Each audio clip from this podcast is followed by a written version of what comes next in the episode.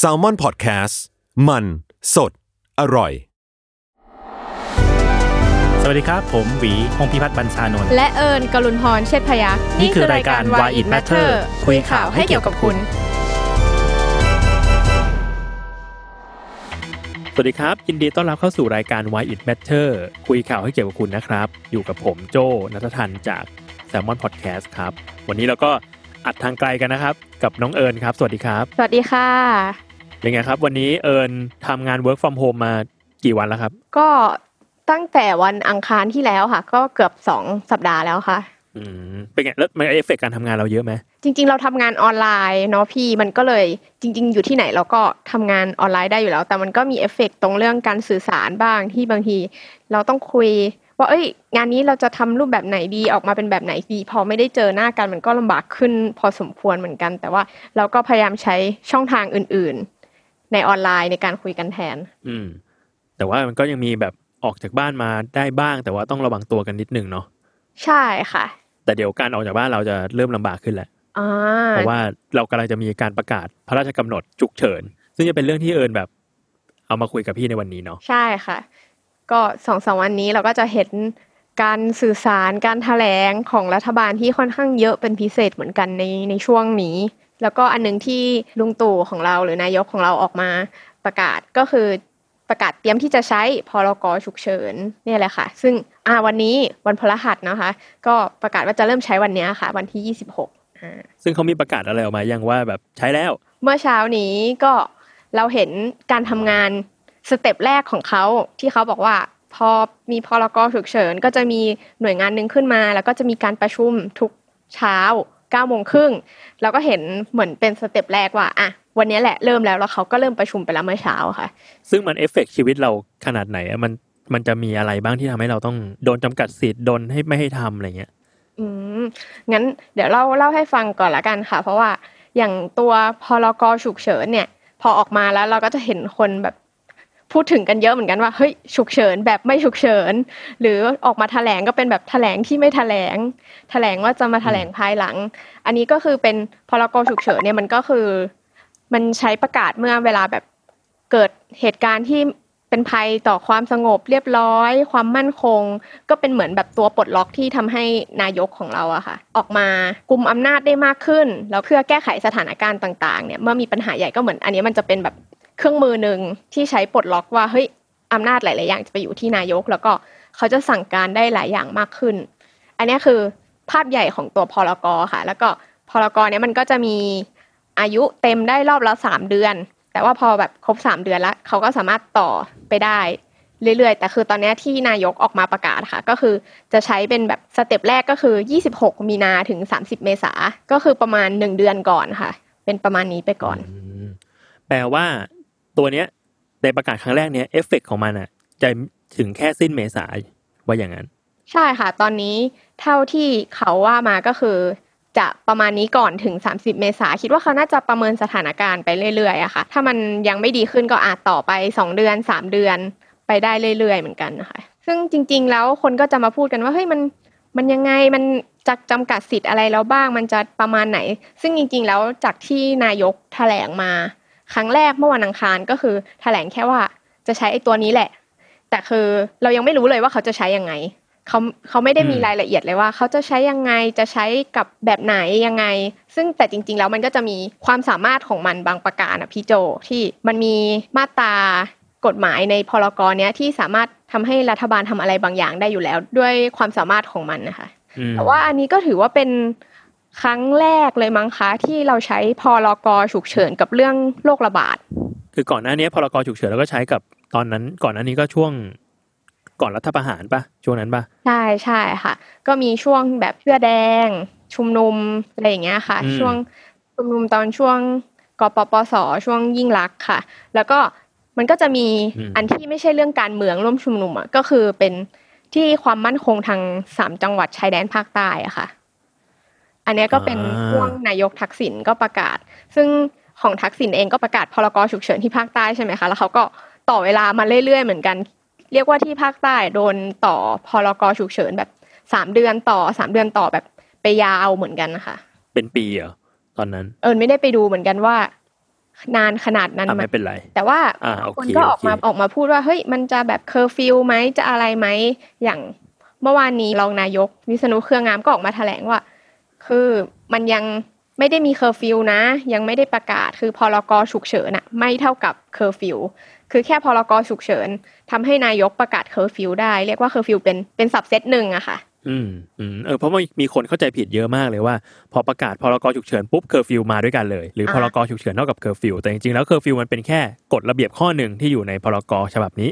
เท่านั้นใช่ค่ะ มันทำให้ผู้มีอำนาจสามารถประกาศเคอร์ฟิวได้ค่ะ อ่าก็เรียกว่าให้อำนาจฝ่าย บริหารหรือรัฐบาลเนี่ยในการออกกฎระเบียบนั่นนี่มากกว่าปกติได้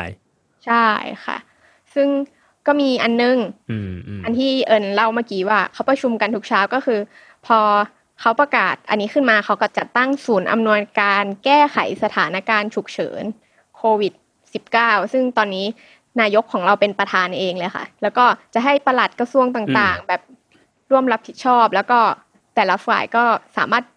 ออกข้อกำหนดต่างๆ ได้ แล้วก็ทุกเก้าโมงครึ่งก็จะมีประชุมรวมกันต่างๆ ซึ่งเมื่อเช้านี้เขาก็ประชุมเป็นละครั้งแรกค่ะ จริงๆไอ้ศูนย์อำนวยการแก้ไขสถานการณ์ฉุกเฉินก็คล้ายๆ กับเวลาประกาศพรกมันก็คือไม่ได้มีเป็นครั้งแรกค่ะ อาจจะฟังแล้วอุ้ยอุ่นใจขึ้นหรือเปล่า เพราะว่าอย่างประวิตยวงษ์สุวรรณหรือว่าประยุทธ์จันทร์โอชาเองเนี่ยก็เคยมีส่วน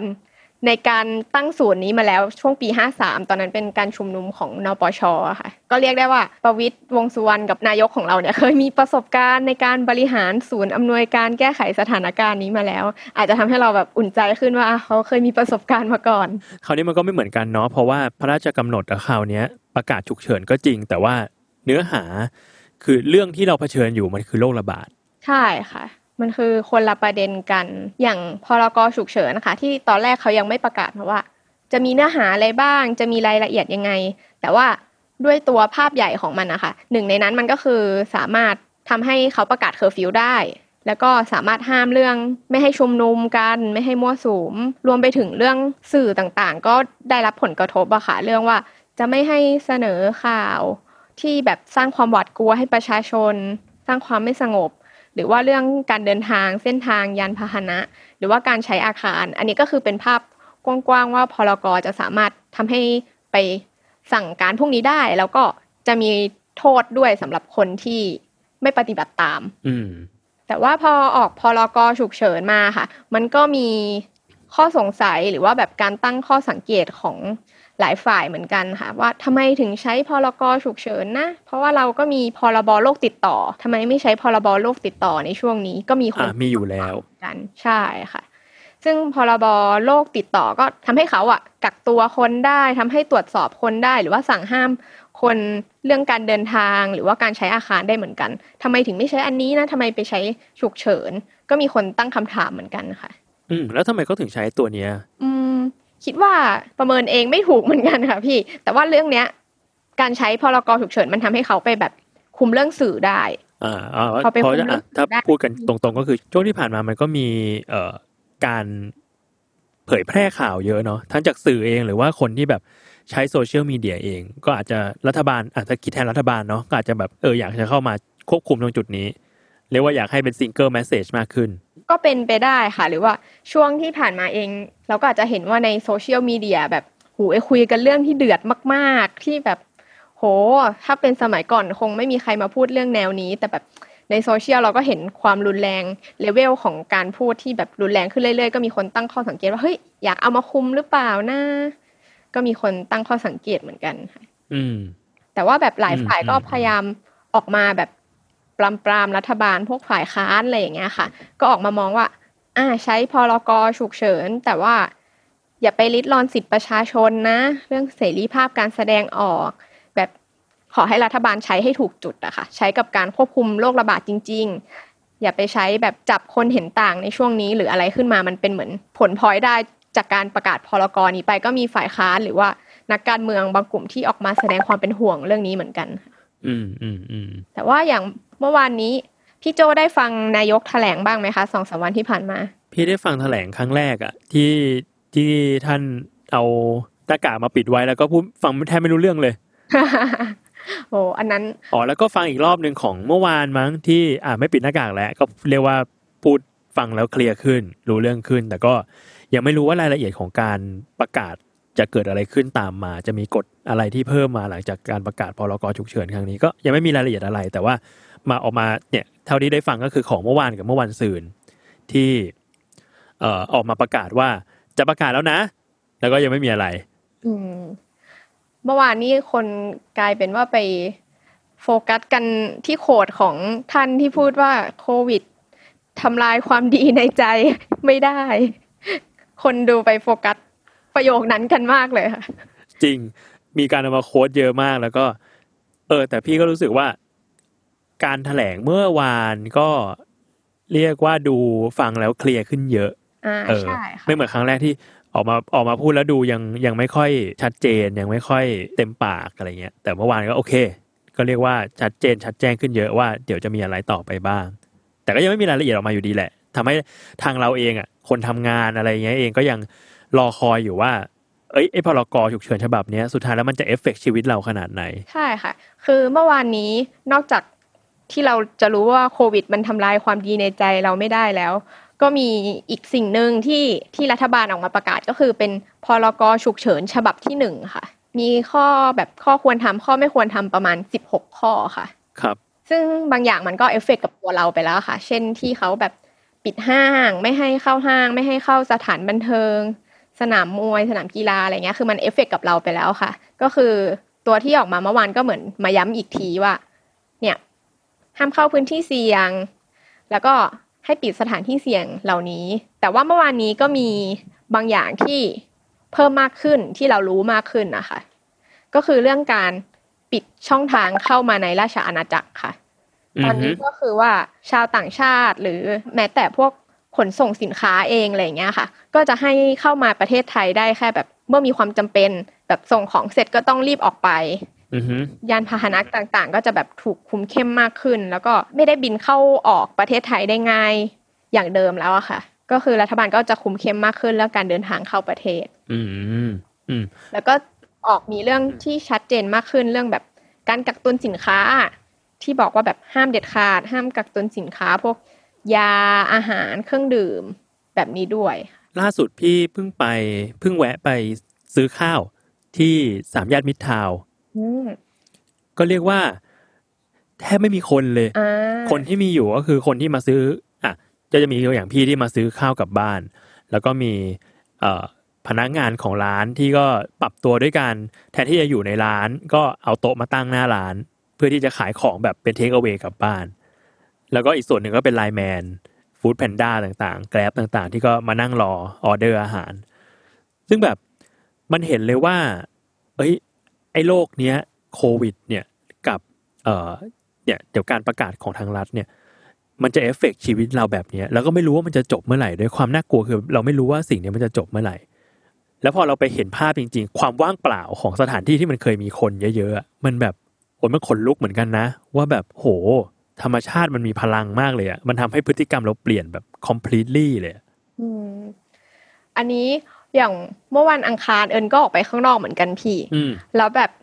ตอนเย็นเราหิวมาก เราก็รู้สึกว่าเฮ้ยแบบเราอยากกินข้าว อืมแต่ว่าเราก็กินนั่งกินที่ไหนไม่ได้เลยอะพี่เพอทุกร้านเป็นแบบ Delivery หมด เราก็แบบต้องคนหิวซื้อหรือว่า เออเอากลับมาทำที่บ้านอะซึ่งแบบณเวลานั้นมันคือเวลาที่เราเราหิวอยากกินแล้วเดี๋ยอะวนี้แต่เรากินไม่ได้แบบอ่าฮะเราก็ไม่เคยคิดเหมือนกันว่ามันจะอืมเอฟเฟกต์แบบนี้ อันนี้ก็เป็นจริง ๆ มาตรการที่ออกมาเมื่อวาน16ข้อส่วนใหญ่ก็อ่าเรื่องที่มันกระทบกับเราไปแล้วก็คือเรื่องปิดอะไร ใช่ไหมคะ แต่ก็มีมีบางอันที่ อ่าเขาก็อยากให้เปิดด้วยเหมือนกัน บางอันที่บอกว่าต้องเปิดก็คือพวกแบบร้านขายยาโรงพยาบาล สถานพยาบาล ร้านอาหาร ร้านสะดวกซื้ออะไรอย่างเงี้ยค่ะ ก็คือมันมันมีการประกาศที่บอกว่าอะไรทั้งปิดทั้งเปิดเหมือนกัน อืมซึ่งอ่าอันที่เปิดก็คงแบบ มันจะเป็นต่อพวกเราจริง ๆ เนาะแต่ว่ามีมีเรื่องหนึ่งเหมือนกันค่ะ พี่ที่คิดว่าน่าสนใจ เป็นคือเขาประกาศมา16ข้อใช่ไหมคะมีข้อหนึ่งอยู่ในข้อ8ค่ะ เป็นมาตรการพึงปฏิบัติสำหรับบุคคลบางประเภท ก็คือจะมาบอกว่าเนี่ยกลุ่มที่มีความเสี่ยงที่จะติดโควิดนะ ต้องอยู่ในบ้านเท่านั้น ต้องอยู่ในที่พำนักของตัวเองเท่านั้น เพื่อแบบจะได้ป้องกันความเสี่ยง ซึ่งคนที่เสี่ยงที่ในข้อกำหนดเนี่ยที่กำหนดไว้อะค่ะ ก็คือกลุ่มแรกคือผู้สูงอายุ 70 ปีขึ้นไปค่ะ อันนี้ก็คือขอให้อยู่ในบ้านเลย หรือว่าพวกคนที่มีโรคประจำตัวต่างๆ โรคเรื้อรัง หรือว่าเด็กเล็กที่อายุต่ำกว่า 5 ปีลงมา คือ ขอให้อยู่แต่ในบ้านเลย แต่ว่าระหว่างที่เอิญหาข้อมูลนะคะพี่ ไปเจอมติชนนะคะเขาไปดูว่า เฮ้ย กลุ่มเสี่ยงผู้สูงอายุ 70 ปีขึ้นไปเนี่ย ในรัฐมนตรีเรามีเยอะมากอ่าแต่ว่าไม่ได้อยู่บ้านกันแบบใช่ต้องทำงานก็คือมติชนก็ไปดูแล้วก็บอกว่ามีรัฐมนตรีถึงเจ็ดคนที่อายุเกินเจ็ดสิบปี ซึ่งจริง ๆ แล้วอยู่ในกลุ่มเสี่ยงที่รัฐบาลประกาศด้วยอืมก็จะมีคนอย่างคุณประวิตรอืมซึ่งเราก็เห็นแล้วว่าท่านก็อ่าสูงอายุมีอนุพงศ์เผ่าจินดาค่ะ มีดอน เป็นรัฐมนตรีต่างประเทศอืมก็มีประมาณเจ็ดคน ซึ่งแต่สุดท้ายแล้วเจ็ดคนเนี้ยค่ะ ก็คือได้รับข้อยกเว้น เพราะว่าถือว่าเป็นเจ้าหน้าที่ใต้คำสั่งต้องปฏิบัติงานค่ะอืมฮึแต่ก็เป็นห่วงเขาเหมือนกันนะคะเจ็ดสิบปีขึ้นไปแต่ว่าต้องยังทำงานอยู่ อยู่ในบ้านไม่ได้ด้วยยังต้องออกมาทำงานอยู่ทุกวัน ต้องออกมาประชุมเก้าโมงครึ่งกับนายก นี่ก็คือเราก็จะรู้ คร่าวๆมากขึ้นนะคะ ว่าอะไรปิดอะไรเปิดหรือว่ามีข้อแนะนำมากขึ้น เช่นอาถ้าเรารู้ว่าเราอยู่กลุ่มเสี่ยงก็คือรัฐบาลก็บอกแล้วว่าเราต้องอยู่ในบ้านเลย หรืออะลูกเราก็ไม่ควรพาออกไปข้างนอกเลย ก็คือเราก็พอจะรู้มากขึ้นจากฉบับที่หนึ่งแต่ว่ามันก็ยังไม่ได้แน่นอนขนาดที่ว่าเฮ้ยยังไงดี แบบทุกบริษัทต้อง work from home ไหมหรือยังไง ก็คือมีมาคร่าวๆแล้วก็อย่างเมื่อคืนนี้เองหลายจังหวัดอะค่ะก็เริ่มมีประกาศที่ว่า จะมีจุดตรวจก่อนเข้าประจังหวัด แต่ละจังหวัดมีเช็ค วัดไข้มีอะไร ซึ่งถ้าแบบมีจุดคัดกรองตามจังหวัดต่างๆ ก็เราก็เริ่มเห็นอะไรหลาย ๆ อย่างที่มันแบบเริ่มมาเอฟเฟกชีวิตเรามากขึ้น กลายเป็นว่าการเดินทางข้ามจังหวัดเอง ก็คือเป็นเรื่องยากแล้วเหมือนกันนี่เพิ่งมีน้องฝึกงานของทาง s ซ l m o n Podcast เหมือนกันครับ ที่ก็เอฝึกเสร็จแล้ว แล้วก็เมื่อวานก็กลับบ้านไปแล้ว ก็ปรากฏว่าโชคดีมากที่รีบกลับบ้านเมื่อวาน เพราะว่าเออ มันยังมันยังมีสายการบินอยู่ มันยังไม่ได้ต้องมีจุดตรวจอะไรขนาดนั้นอยู่ แต่ว่าน้องก็บอกเหมือนกันว่าบรรยากาศบนเครื่องก็คือเหมือนเหมาลำอะค่ะพี่ คือไม่มีใครเลย แต่ว่าน้องก็ไม่เจอตรวจเจอกักกันอะไรไม่ใช่ไหมไม่ได้ถามละเอียดเหมือนกัน แต่ว่าน้องบอกว่าก็กลับบ้านได้สะดวกสะดวกสบายดี ไม่มีไม่ได้ติดขัดปัญหาอะไรอืมแต่ก็ดีแล้วที่รีบกลับไปก่อนอืมจริง ๆ บางจังหวัดเองก็เริ่มเหมือนจะประกาศเคอร์ฟิว อะไรประมาณนี้ด้วยเหมือนกันเนาะพี่เริ่มเห็นแบบแต่ละจังหวัดก็เริ่มมีแบบคำสั่งของผู้ว่าแต่ละจังหวัดที่มากขึ้นเหมือนกัน อืม ก็ต้องติดตามกันต่อไปเนาะพี่รู้สึกว่า โลกเนี้ยอย่างที่คุยกับเอิญไว้เทปที่แล้วแล้วๆอะเทปก่อนๆว่าแบบมันน่าจะมีเอฟเฟกต์ต่อจากเราไปอีกหลายเดือนเลยทีเดียวอะวิถีชีวิตตอนนี้มันอาจจะต้องเป็นอะไรที่เราต้องเริ่มทำความคุ้นชินกับมันอะกับการทำงานอยู่ที่บ้าน ทำงานห่างไกลกับทีม หรือว่าแม้แต่การเอ่อ deliver งานหรือทำงานอะไรที่ทางไกลมากขึ้นอะพี่รู้สึกว่าอันเนี้ยอาจจะต้องเริ่มเป็นอะไรที่เราต้องเริ่มทำความคุ้นเคยกับมันอะอย่างตอนเนี้ย ไม่รู้ว่าเอิญเป็นแบบพี่ทำงานทีตอนเนี้ยมีอยู่ประมาณสี่แอปคือคุยงานในไลน์แล้วก็ไปส่งงานใน Google Drive กับ Slack แล้วก็เนี่ยอัดพอดแคสต์ คุยเห็นหน้าก็ผ่านซูม อะไรเงี้ย แล้วเริ่มมีติดตามงานกันผ่าน Trello อีกอะไรเงี้ย เยอะมากตอนนี้ อืมแต่ว่าทุกอย่างก็ move มาอยู่ออนไลน์หมด ใช่ทุกอย่างก็ move มาอยู่ออนไลน์หมดแม้แต่การปฏิสัมพันธ์กับเพื่อนร่วมงานอืมหรือน้องๆในทีมเองก็ตามอืมมันก็จริง ๆ คิดว่ามันจะค่อยๆ affect ชีวิตเราเยอะขึ้นเรื่อยๆ แล้วก็ดิสลอฟหลายวงการเหมือนกันเนาะพี่แบบ อย่างการทำงานเอง เราก็ออนไลน์ไปการศึกษาเองก็ออนไลน์เหมือนกันแล้วเราก็เริ่มเห็นหลายคนที่บ่นทั้งตัวอาจารย์เอง หรือตัวนักเรียนเองที่บ่นเรื่องแบบ เออมันไม่ได้สะดวกขนาดนั้น หรือว่าอาจารย์เองที่แบบก็ต้องมาคิดว่า แล้วเราจะประเมินผลกันยังไงดีล่ะ ประเมินผลออนไลน์มันทำยังไงได้นะอืมอืมมันดิสลอฟหลายวงการมากอะก็จริงเช็คชื่อออนไลน์ยังไง อ่าใช่ หรือว่าแค่เรา ตั้งไว้ว่าเราเหมือนเรียนแต่จริงๆแล้วเราเล่นเกมอยู่อาจารย์ก็จะเช็คชื่อเราแล้วหรือเปล่าอะไรอย่างนี้แบบที่เป็นมีมอยู่ในอินเทอร์เน็ต เอออะไรอย่างเงี้ย มันยากเนาะแต่ก็อืมอะไม่แน่ เราพี่รู้สึกว่าตอนก่อนหน้าเนี้เทคโนโลยีมันก็เอื้อให้เราทำงานที่บ้านประมาณหนึ่งแหละ แต่ตอนนี้มันจะเริ่มพิสูจน์แล้วว่าสิ่งเหล่านี้มันสามารถสร้างความสะดวกสบายให้กับวิถีชีวิตเราได้จริง ๆ หรือเปล่า ก็เห็นมีคนมาแซวๆกันอยู่เหมือนกันเนาะว่าแบบนโยบายรัฐบาลตอนที่หาเสียง พรพรรคพลังประชารัฐว่าอยากให้คนทำงานที่บ้าน ก็อ่าอ่าโอเค ตอนนี้ได้ work from อัน home นี้กัของนสมภูมิใจใจไทยค่ะอ่าของภูมิใจไทย ของภูมิใจไทย work from home แต่จริง ๆ แบบอย่างงานของพวกเราหรือว่าหลาย ๆ คนเองก็ยังแบบทำออนไลน์ได้ มันก็แค่ปรับเปลี่ยนวิถีชีวิต แต่มันก็ยังมีอาชีพอีกหลายอาชีพมาก ๆ ที่มันไม่สามารถ move มาออนไลน์ได้ แล้วคิดว่ามันคงจะ affect กับพวกเขาหนักมาก ๆเหมือนกันนะพี่ ใช่ พี่เพิ่งเดินไปเซเว่นจากแถวบ้านวันก่อน แล้วก็ผ่านร้านร้านริมทางหลายร้าน เป็น street food แหละ ร้านก๋วยเตี๋ยวอะไรที่บางทีก็เราก็ไปนั่งกินอะไรเงี้ย ปรากฏว่าร้านเหล่านี้ affect มากเลยนะเอิญคือมันไม่เหมือนร้านแบบร้านในห้างหรือร้านแฟรนไชส์หรือร้านที่เขาแบบร้านพร้อมๆอะ เออเขาจะมีอุปกรณ์พร้อมอยู่แล้วในการที่จะให้คนเอากลับบ้าน แต่ร้านเหล่านี้ร้านที่แบบใช่ ขายก๋วยเตี๋ยวไก่มาล้าอยู่ข้างทางอะไรเงี้ยเขาไม่ได้มีอุปกรณ์พร้อมขนาดนั้นอะแล้วก็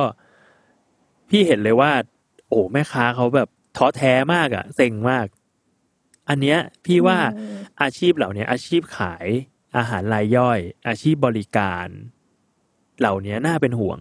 ว่าจะยังไงต่อไป ใช่ค่ะ ก็มีรุ่นพี่เหมือนกันที่เขาเปิดร้านอาหารเขาก็มาโพสต์ว่า อ่า เดี๋ยวส่งฟรีส่งอะไรฟรีแล้วเขาก็ออกมาโพสต์ประมาณว่า เออ ถ้าเกิดว่าแบบจะซื้ออาหารน่ะไปซื้อรายย่อยกันเถอะหรือว่าถ้าเราเห็นแบบคุณป้าที่ขายก๋วยเตี๋ยวริมทางหรืออะไรแบบ ลองถามเขาไหมช่วยเขาสมัครฟู้ดแพนด้าหรือว่าช่วยเขาสมัครแกร็บให้เขาแบบยังพอมีช่องทางอื่น ๆ เขาก็บอกว่าเนี่ยเขาเพิ่งไปช่วยคุณป้าที่ร้านใกล้ ๆ เขามาแบบแม้แต่อีเมลคุณป้ายังไม่มีเลย เขาก็แบบไปช่วยทำให้สมัคร Delivery พวกนี้ให้ อืม อะไรอย่างเงี้ย มันน่าจะแบบ อะ ถ้าไวรัสมันไม่ได้ทำลายความดีงามในจิตใจคนไทยไป มันก็อาจจะเป็นเรื่องเหล่านี้ที่เราจะพอกันช่วยกันได้เนาะใช่ไหมครับ ก็คุยกับหลายคนเหมือนกัน ว่าเอ้ยประเทศไทยเราอะจริง ๆ ก็ผ่านวิกฤตมาหลายครั้งเนาะแต่คราวนี้มันจะไม่เหมือนครั้งก่อนๆอย่างแบบวิกฤตเศรษฐกิจช่วงปี 40 มันก็เรียกได้ว่ามาตุ้ม แล้วก็อืมพังในพังในระบบเรื่องการเงิน อย่างรุนแรงมากๆ หรือแม้แต่การที่เราเผชิญน้ำท่วมมา ก็เป็นหลักเดือนพีเรียดก็เป็นหลักเดือน แล้วก็มีการหลบหนีแบบอ่าอย่างบ้านพี่ก็ยังมีการย้ายหนีไปอยู่แบบต่างจังหวัดกันแบบหลักสัปดาห์อะไรเงี้ย แล้วก็ค่อยกลับมาดูว่าบ้านเป็นยังไงบ้างหลังจากน้ำลดแล้ว แต่คราวเนี้ยมันหลายเดือนแบบอาจจะครึ่งปีหรือสิบเดือน ใช่ค่ะ เราไม่เคยเจอสิ่งนี้มาก่อนใช่ค่ะ แล้ว ตัวไวรัสเองมันเรียกได้ว่ามันเป็นอะไรที่เรามองไม่เห็นด้วยเนาะพี่ เราไม่รู้ว่าเราจะหนีมันหนีมันยังไงอ่าแล้วอย่างน้ำท่วมเราหนีไปต่างจังหวัดเรารู้ว่าเราพ้นแล้วไวรัสเนี่ยอะเราหนีเข้ามาในบ้านแล้วพ้นหรือยังวะมันมันเข้ามากับของที่เราซื้อหรือเปล่าใช่ตอนที่เราออกไปเมื่อห้านาทีที่แล้ว คนนั้นที่เราเจอแบบโหคือมันทำให้เราแบบ เรียกได้ว่าเรารู้อะไรเกี่ยวกับมันได้ยากเหมือนกันเนาะพี่ ใช่มันไม่เห็นด้วยตาเปล่าอะก็เลยไม่รู้ว่าแบบ โหแล้วมันจะจบเมื่อไหร่วะเนี่ย มันแล้วมันก็รับมือได้ยากมาก ๆ เลยอะนอกจากที่ไทยประกาศพรกฉุกเฉินนะคะ เอิญก็ไปดูว่าต่างประเทศเขายังไงกัน เขาใช้พวกประกาศอะไรแบบนี้เหมือนกันไหม ซึ่งก็เห็นว่าในช่วงที่ผ่านมาแบบ มันกลายเป็นว่าแต่ละประเทศก็แบบอยู่ในภาวะฉุกเฉินระดับชาติกันแบบเกือบทุกประเทศเลยนะพี่ ประเทศนี้ก็แบบอะเริ่มประกาศแล้วเริ่มประกาศแล้วแบบ คือมันไม่ มันก็ไม่ใช่แค่ประเทศเราประเทศเดียวจริง ๆ ที่แบบเผชิญ ในระดับนี้ คือในต่างประเทศก็คือเลเวลแบบโหคนติดเยอะกว่าเรามาก ๆเหมือนกัน ก็มีการประกาศแบบภาวะฉุกเฉินระดับชาติประมาณเนี้ยเหมือนกันค่ะ อืม ซึ่งของเขาเป็นยังไงบ้างอะประเทศหนึ่งที่ที่ยกมา อยากเล่าให้ฟังก็คือสหรัฐค่ะ สหรัฐก็คือมีทรัมป์โดนัลด์ทรัมป์ก็มาประกาศเป็นภาวะฉุกเฉินระดับชาติ แบบยกระดับการแก้ปัญหานี้เหมือนกัน แล้วก็คล้ายๆ ของเราเหมือนกันของเราจะมีเหมือนสอชอเป็น หน่วยงานที่จะมาแก้ปัญหานี้ อันนี้ก็จะมีเป็นแบบหน่วยงานสำนักงานจัดการภาวะฉุกเฉินกลาง ที่เป็นแบบผู้ประสานงานใหญ่เลย แล้วสิ่งหนึ่งที่จะคล้ายๆกันก็คืออำนาจมันจะมาเพิ่มขึ้นกับประธานาธิบดีหรือผู้นำในบางเรื่องเหมือนกันค่ะ แต่ว่าในอเมริกาเนาะพี่มันนอกจากมันเป็นประเทศแล้วอะมันก็ยังมีแต่ละรัฐแยกย่อยกันไปอีก แล้วแต่ละรัฐมันก็มีการปกครอง ของเขามีผู้ว่าการรัฐเนาะซึ่งเอิญก็ไปหามา เพราะว่าเราก็เห็นว่าเฮ้ยแต่ละรัฐมันก็ประกาศแบบภาวะฉุกเฉินของรัฐเหมือนกัน แต่ละรัฐประกาศค่อย ๆ ทยอย ก็เห็นว่าข้อมูลล่าสุดคือตอนนี้เราไม่รู้ว่ามันครบห้าสิบรัฐหรือหรือยัง แต่ว่าที่เราไปเจอมาล่าสุดคือ มีห้าสิบรัฐแต่อย่างน้อยสี่สิบแปดรัฐอะประกาศภาวะฉุกเฉินไปแล้ว อืมแต่ว่าก็ร้ายแรงที่ประเทศเขาอยู่ใช่เหมือนกันค่ะนะอย่างเป็นวอชิงตันเป็นรัฐแรกที่ประกาศภาวะฉุกเฉินก็จะประกาศตอนที่แบบ พบคนแรกที่เสียชีวิตในรัฐ ส่วนใหญ่พอเราไปดูแพทเทิร์นนะเราจะเห็นว่าแต่ละรัฐหรือแต่ละประเทศอะมันจะเริ่มประกาศตอนที่แบบผู้เสียชีวิตมันเริ่มมากขึ้นอย่างของไทยเอง เราก็ประกาศตอนที่แบบผู้เสียชีวิตเพิ่มขึ้นเป็นสี่คน อืมแต่ว่าแต่ละรัฐของเขาอะค่ะ ก็จะมีข้อกำหนดไม่เหมือนกันว่าแบบอย่างบางรัฐก็อ่ามีเคอร์ฟิวแล้วบางรัฐเคอร์ฟิวเวลานี้ถึงนี้เวลาไหนเท่าไหนคือแต่ละรัฐก็คือจะไม่เหมือนกันเลย อยู่ที่ผู้ว่าการรัฐแต่ละรัฐด้วยค่ะอืม แล้วก็มีอีกประเทศหนึ่งที่ยกมาเพราะว่าเห็นว่าเขาอะประกาศภาวะฉุกเฉินแบบพร้อม ๆ กับประเทศเราเลยอะค่ะ คือประเทศนิวซีแลนด์ค่ะอ่าฮะก็เพิ่งเริ่มใช้ไปเมื่อคืนนี้แบบเรียกว่าใกล้เคียงกับเราเลย คือ เที่ยงคืนวันที่ 25 เราใช้วันที่ 26 ก็ใกล้ ๆ กัน แต่ว่าชอบชอบอันหนึงของเขามากค่ะ เพราะว่าเขาส่ง SMS ให้ประชาชนว่า เนี่ยเราจะมีภาวะฉุกเฉินแล้ว แล้วก็ เจ็ดวันนี้จะขอให้ประชาชนไม่ออกไปไหนค่ะ ของเขาเป็นแค่เจ็ดวันก่อนค่ะ อืมฮึอืมก็ดูสื่อสารกับประชาชนตรงดี แล้วก็ชัดเจนว่าอะโอเค เราจะขอเรียกร้องอะไรจากประชาชนได้บ้างใช่ค่ะ จริง ๆ ก็มีประเทศหลายประเทศทั่วโลกเหมือนกันที่ประกาศภาวะฉุกเฉินประมาณนี้เพื่อจัดการกับไอ้โรคโควิด เนี้ยค่ะ อืม แต่ว่าในมุมหนึ่งพอเราเห็นว่าเฮ้ยมันมีประเทศที่ประกาศเราก็เลยไปหาว่า แล้วมันมีประเทศที่ไม่ประกาศเลยไหม ซึ่งเราก็เห็นมีประเทศใกล้ๆเคียงเราเนี่ยค่ะ ในเอเชียก็คือเกาหลีใต้ ที่เราหาไม่เจอนะคะ ว่าเขาประกาศเป็นแบบภาวะฉุกเฉิน แต่เขาประกาศเป็นประกาศสงครามกับไวรัสโควิดค่ะอ่าฮะอืม แล้วก็เป็นแบบยกระดับเตือนภัยเป็นขั้นสูงสุดแทนไม่ได้ใช้เป็นภาวะฉุกเฉินเอ๊ะซึ่งตอนนี้เกาหลีใต้ก็บรรเทาลงแล้วปะ โรคระบาด ก็ถือว่าเรียกได้ว่ามันมีประเทศที่มาแรงแซงเกาหลีไปด้วยดีกว่าค่ะอืมเป็นพวกแบบชาติในยุโรปเองที่ทำให้จำนวนตัวเลขของเกาหลีก็เลยไม่ได้แบบติดท็อปอย่างช่วงที่เราเคยคุยกันเมื่อสองสามวีก่อน หรือว่าอันนี้ญี่ปุ่นเองค่ะ ก็เห็นข่าวมาเป็นแบบตั้งแต่ต้นเดือนเนาะพี่ว่าแบบเขาจะประกาศภาวะฉุกเฉินแบบอาเบะเล็งว่าจะประกาศแล้วจะประกาศ แต่สุดท้ายแล้วล่าสุดเมื่อในสัปดาห์เนี้ยค่ะอาเบะก็มาบอกว่าไม่ประกาศแบบ มันยังไม่ขนาดนั้น แบบคิดว่าแบบเรายังพอรับมือได้ แต่ประกาศเล่นโอลิมปิกแทน ใช่ค่ะใช่โอ้แต่ในญี่ปุ่นมันมีเหมือนกันที่มาประกาศภาวะฉุกเฉินคือที่ฮอกไกโดค่ะอืมมีช่วงหนึ่งที่คนแบบฮือฮาแบบอุ้ยผู้ว่าฮอกไกโดแบบดูดีดูเท่สมาร์ทก็คือมีฮอกไกโดที่เขามาประกาศภาวะฉุกเฉินเหมือนกัน แต่ว่าตัวประเทศญี่ปุ่นเองไม่ได้ประกาศทั้งประเทศค่ะอืม อืม โอเคงั้นก็อะ สรุปว่าตอนนี้ก็สถานการณ์ประเทศเราก็ตอนที่อัดอยู่นี้วันพฤหัสนะครับ ก็กำลังจะประกาศ พระราชกำหนดฉุกเฉินพรกฉุกเฉินนี่แหละ ซึ่งก็มีมา 16 ข้อที่จะกระทบกับวิถีชีวิตเราต่างๆ นานา แต่ทีเนี้ยก็อันนี้มันเป็นมาตรการแรกในการที่เราจะ flatten the curve เนาะทำให้ตัวจำนวนตัวเลขของผู้ป่วยหรือผู้ติดเชื้อเนี่ยมันลดลง หรือชะลอการติดเชื้อการแพร่ระบาดออกไปให้ได้มากที่สุด ก็เอาว่าถ้าไม่ได้รู้สึกว่าเรา